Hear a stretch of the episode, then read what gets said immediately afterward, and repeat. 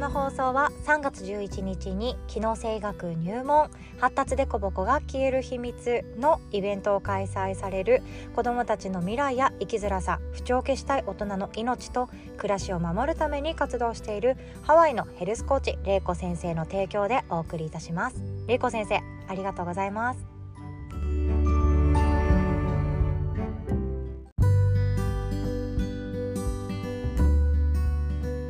んにちは、あやのです。今日も一日が始まりました。自分の一日は自分で作っていきましょう。今日はですね、正論の反対は愛かもしれないっていうお話ですかもしれないなので正論の対義側本当は国語辞典で調べたらこれなんですけどねとかいうそういう話じゃ全然なくってイメージ想像自分のマインドのお話でございます私たちはどうしても自分の中の正しいあとは他人の中の正しいっていうもののぶつけ合いで言葉で攻撃をしてしまったりとかコミュニケーションがうまくいかなかったりとか一方的に弱い立場の人っていうものが生まれてしまって生きづらさを抱えてしまうということって日常の中であると思うんですよね。今日そのあたりを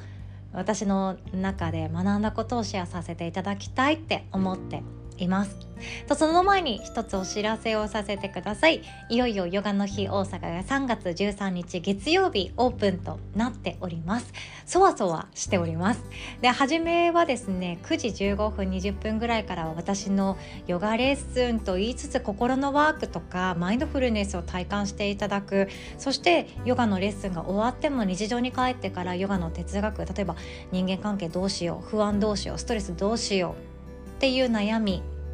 をどう自分で日常の中で実践していくかっていうワークもプレゼントさせていただくっていう流れになってます。で私のレッスンが終わった後はですね今回はアドラー心理学に基づいた楽育講座ということであの赤ちゃんとお母さんに是非とも来ていただきたい楽育講座のさとみん先生のリアルワークショップが用意されています。これまで私オンラインワークショップでしかさとみんと一緒にやったことなかったんですけど今回はリアルで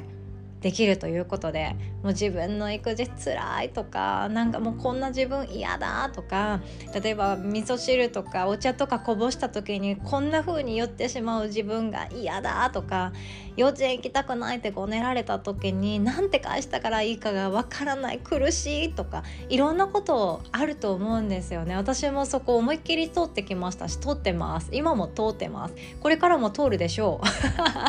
小学校今日行きたくないんだけどとか布団から出たくないとか言われたらなんて答えるのが正解だろうかなっていう悩みってこれから一生やってくると思うんですよね。ね何が正しいかなんて本当なくってその時その時で自分がどうどんな言葉が素直に自然と出てくるかっていう訓練だとも思っています。そういうところで悩み苦しんでいらっしゃるお母さんがいらっしゃれば是非とも参加していただけたらなと思ってます。ヨガレッスンの後そのまま楽育講座に参加するという流れも大歓迎でございます。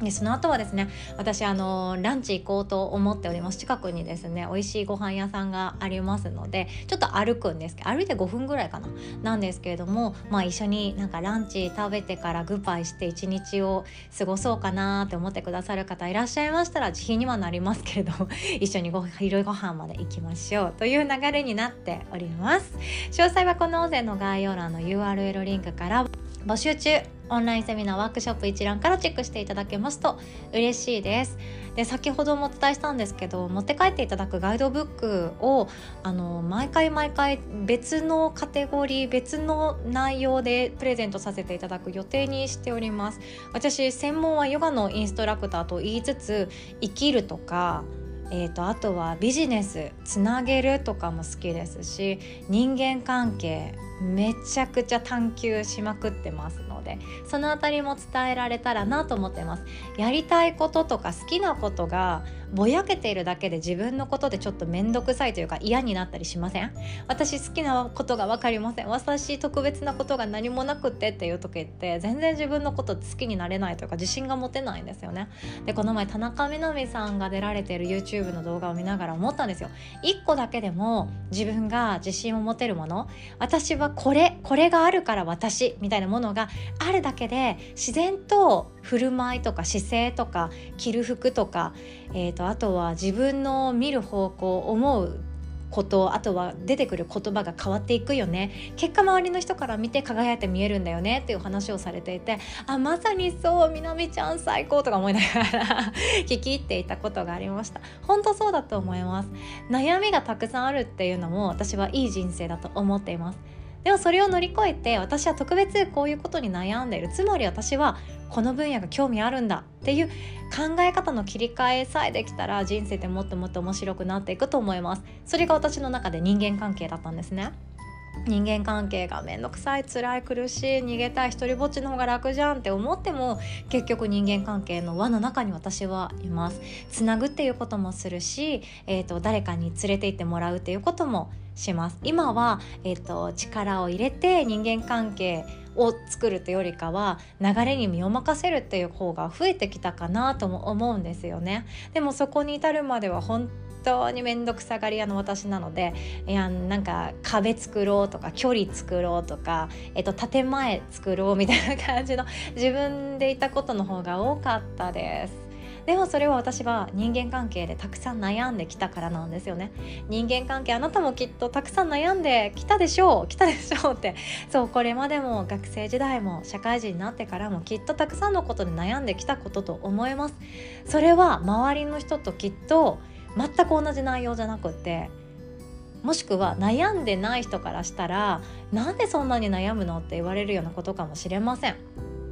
でもそれってあなたが特別だからなんですよ。特別そこをこだわりたいんですよ。特別どうにかしたいと思ってエネルギーを注ぎたいと思ってるところなんですよね。きっと人間関係で悩んできた方は私もそうですけど人間関係で悩むのがシンプルに好きなんだと思います。そんな風に自分の好きって考え方一つでいろんなことに活かせていくことができますのでそういうワークをヨガレッスンの後にあのガイドブックとしてプレゼントさせていただこうかなとも思っております。初回のレッスンはあの本当に私運動神経自分自身が全然良くないので、えーと、運動不足の方にも来ていただきたいですしヨガ初めてですっていう初心者さんにも来ていただきたいって思っているんですね。なので初心者さんのための動画プレイリストもプレゼントさせていただくくらいなので是非ともあの体の動かし方っていうのも一緒に少しずつ学んでいきましょう。初回は多分おそらくですね今のところ腹横筋って言われるずっと痩せたお腹が持続する筋肉と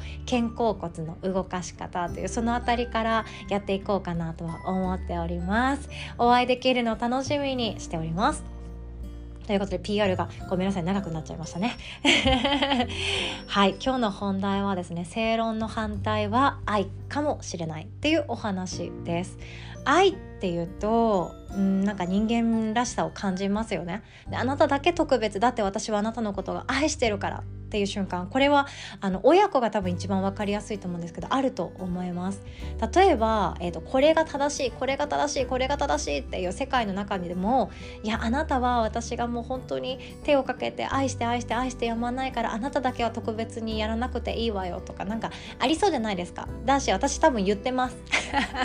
少々の風だったらあのなんかもうそのくらいだったらねもうママの頃は言ってた。ママの頃は学校も普通に行ってたけどあなたが家でゆっくりしたいんだったらもういいよそんなの。だってルールにも何も書いてないもんね。いいいい休もう休もうみたいな。あなただけ特別よっていうのって愛じゃないですか。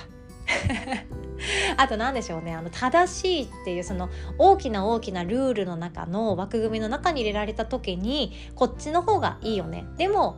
こっちでもいいんだよって言ってあげる。優しさとか。そういうところ折り合いをつけていく、うん、柔軟さとかだと思うんですけど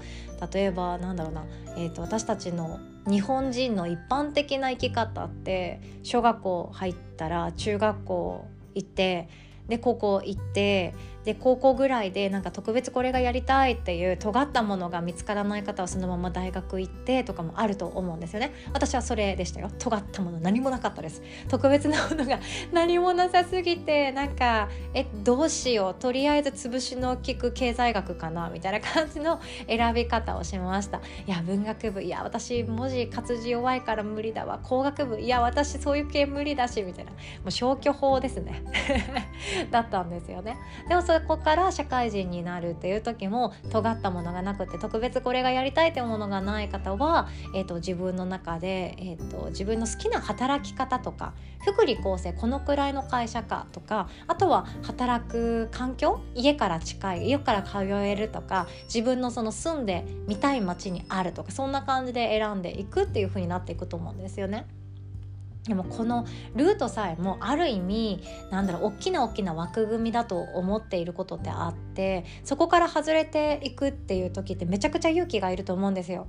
私ももちろんあの外れたかった人なんですけども外れるのが怖くって外れないように外れないようにあの人変わってるって言われないようにあの人変人じゃないって思われないようにやってきた人間なんですよね。社会人12年目なんて毎日辞めたいと思いながら会社に行っていた時期があったんですけどもその時に思っていた自分っていうのは会社を辞めたらその瞬間私っていう人間は本当にやばい人っていう何ていうかシール貼られるんじゃないかなみたいな感じで思ってたんですよ。仕事辞めたら全てが終わるみたいな感じ。あじゃあ辞めるは辞めるにしても絶対何かあのきっかけ作って辞めなきゃなとかって変なことばっかり考えていましたね。でもその時もそうです。枠から外れる時ってめちゃくちゃ勇気いるんですよ。だってあの前例が少ないってだけで死の確率とかあとは孤独の確率が増えちゃうから脳はそんなに喜ばない選択をするわけですよね。もうこれ今思ったら本当スタンダードだったなって思いますでもそういう自分の大事な人大事な人友達親友とかもう仕事の仲間大事な仲間とかビジネスの大事な仲間とかそれこそ自分の子供とかがあのフレームその自分の王道大きな大きな枠組みっていうか王道から外れていく時って一緒にいるそれが大切な相手だからこそ心配になりそうじゃないですか。正しいよね。こっちの方が正しいよね。こっちの方が安全だよね。なんならうちの両親も言ってました。地元の公務員になりなさいって。そこに行けば安定だから安泰だからみたいな感じでめちゃくちゃ推してましたけどね。でもそこから外れる時ってなんか勇気はいる勇気いるっていうのはそれは前例が少なくなっていくからとか、えー、と少数派になっちゃうからっていうところだとは思うんですよ。でもその時に自分の大事な人がそれを選ぼうとしている時にその枠組みで考えないっていうこと正論で考えないっていうことそれこそが真逆の愛なんじゃないかなって思いました。喧嘩って大体その正論お互いの正しい同士のぶつけ合いだと思うんですよ。私の正しいっていう、えっと、泥団子がこれがあったとしたら相手が今正しいっていう泥団子をめちゃくちゃ硬く硬く硬く固めて私に投げようとしていてじゃあ私も投げ返すわよみたいなあの硬くした泥団子合戦だと思ってるんですけど 喧嘩ってそんな感じしません？口喧嘩って終わりがないし自分の正しいって本当にあの何でしょう自分は正しいって思ってるから相手が言うことが間違ってるっていうことそれが自分が正しいって思った瞬間に成り立ってしまう出来事じゃないないですか私はこれが正しいって思ってるんだからあなたはもう負けなさいよみたいなあなたが違うんだからっていうのが正論の泥団子ぶつけ合いだと思うんですよね。固くして固くして固くしていろんな理由とかつけてなんかいろんな思いとか言葉とか持ってきて固くして固くして固くして投げつけるっていう泥団子合戦それって終わりがないんですよね。で私はこれは両親に対してめちゃくちゃやりましたね。泥団子合戦という名の正論合戦。あなたたちの時代はそうかもしれないけど私は違うわみたいな感じでめちゃくちゃやってました。世界へ羽ばたきたいのとかもなんか喧嘩で普通にこばたかしいこと言ってた気がします。でも本当にそれは私が分かってほしさに言ってたんですよね。でもその時一番言ってほしかった言葉って本当にシンプルでそうなのねそうかそうかみたいな。ジャッジのない言葉だけだったんですよね。あそうなんだねあなたはそう思うんだねそっか。だけでいいのになんかわからないけど私が意見を言うと相手は正しいか正しくないかいいか悪いかでしか判断してもらえないっていうこと。それが私にとってあの論破合戦というか口喧嘩が絶えなかったなっていう理由だと最近気づいたんですよね。言いたくなっちゃいますよね。自分が親だとまた話は違いますよね。それやって大丈夫っていうことも言ってあげたくなるじゃないですか。うちだけかもしれないですけどスプラトゥーン3私も一時期ハマっていてやり込んでたんですよね。で最近も新しくあのなんだろう新しくアップデートされたそうで娘がまたあの夕方ぐらいからやっていてそのオンラインで戦えるから親戚のお兄ちゃんとかとやってたりするんですけどあのゲームでガチで泣いてんですよ。負けて悔しくって。でそのイライラを私にぶつけてくるんですよね。で私からしたらもうこれほんと正論ですよ。正論でえそんな泣くくらいだったらもうやめればいいじゃんって 言っちゃうわけですよ。ゲームだよ。ゲームだからそんな悔しくってあの泣くくらいだったらもう嫌ならやめればいいじゃんって私これ正論普通に言っちゃったんですよね。でそれに対して娘はあの泥団子投げつけられちゃったからうわーってまた泣いてなんか伝えたい言葉がいっぱいあるけど何言ってもママには無駄だって思ったから多分ずっと泣いてたと思うんですけど悔しさからの苛立ちからのうまくいかないからのママに言っても何も言ってなんかママに言ったらまた面倒くさくなってうわーだったと思うんですよね。でもその時の多分娘の感情ってそっかそっか悔しかったんだねそっか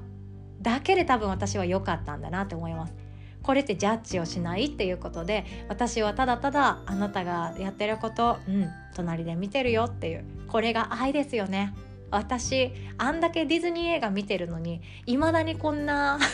ヘッポコミスやってんですよ自分で恥ずかしいなって思いますこんだけヨガ哲学学んでもこんだけいろんなものを学んでもまた私なんか娘とうまくコミュニケーション取れてない瞬間あるなって思いながら私のこれからの学びの旅はまだまだ続いていくなって思っていたりもします。こんな感じで、えっと、コミュニケーションとか対話とか人間関係がうまくいかない時ってどっちかがその正論ぶつけてやろうって準備して泥団子めちゃくちゃ固めている最中なのかもう泥団子を柔らかい状態だけど投げつけてきたのかで自分が投げてしまったのか いろんな状況があるとは思うんですけど一番大事なのは結局のところその正論の真逆は愛なのであればジャッジをしないあなたがどうであれ私は隣にいるよっていうことなんじゃないかなって思いました。今日はこんなお話でございました。最後までお聴きくださりいつも本当にありがとうございます。そうで最後のえー、っと愛っていうところで伝えたいことがあったんですけど、えー、っと ERC 体験講座っていうものを今回設けさせていただきました。コーチングっていう内容にはしているんですけれども普通のコーチングとは違ってただそこにいるっていうことができる繊細な心の持ち主こそが天職になるようなセラピストとかカウンセラー寄りのコーチングの講座かなと思ってます。こういう繊細な方思いやりがあるとか相手の気持ちを大切にできる方こそできるコーチだったりもしますのでいろんな自分の存在とか自分の表情声とかそういうもので誰かを癒してみたいなって今すぐじゃなくてもゆくゆくはそういう仕事していきたいなって思われていらっしゃる方にぜひとも参加いただけたらなと思っております。開催スケジュールはですね今のところ3月15日水曜日の朝10時スタートとなっておりますのでご都合合う方是非ともご参加ください。で参加したいけどリアルタイムで参加できませんという方はですねアーカイブの配布も検討しておりますので是非ともその場合はですねご予約のフォームに、えっと、アーカイブ希望ですって書いていただけたらいいかなと思っております。では素敵な一日をお過ごしください。最後までお聴きくださりいつも本当にありがとうございます。おしまい。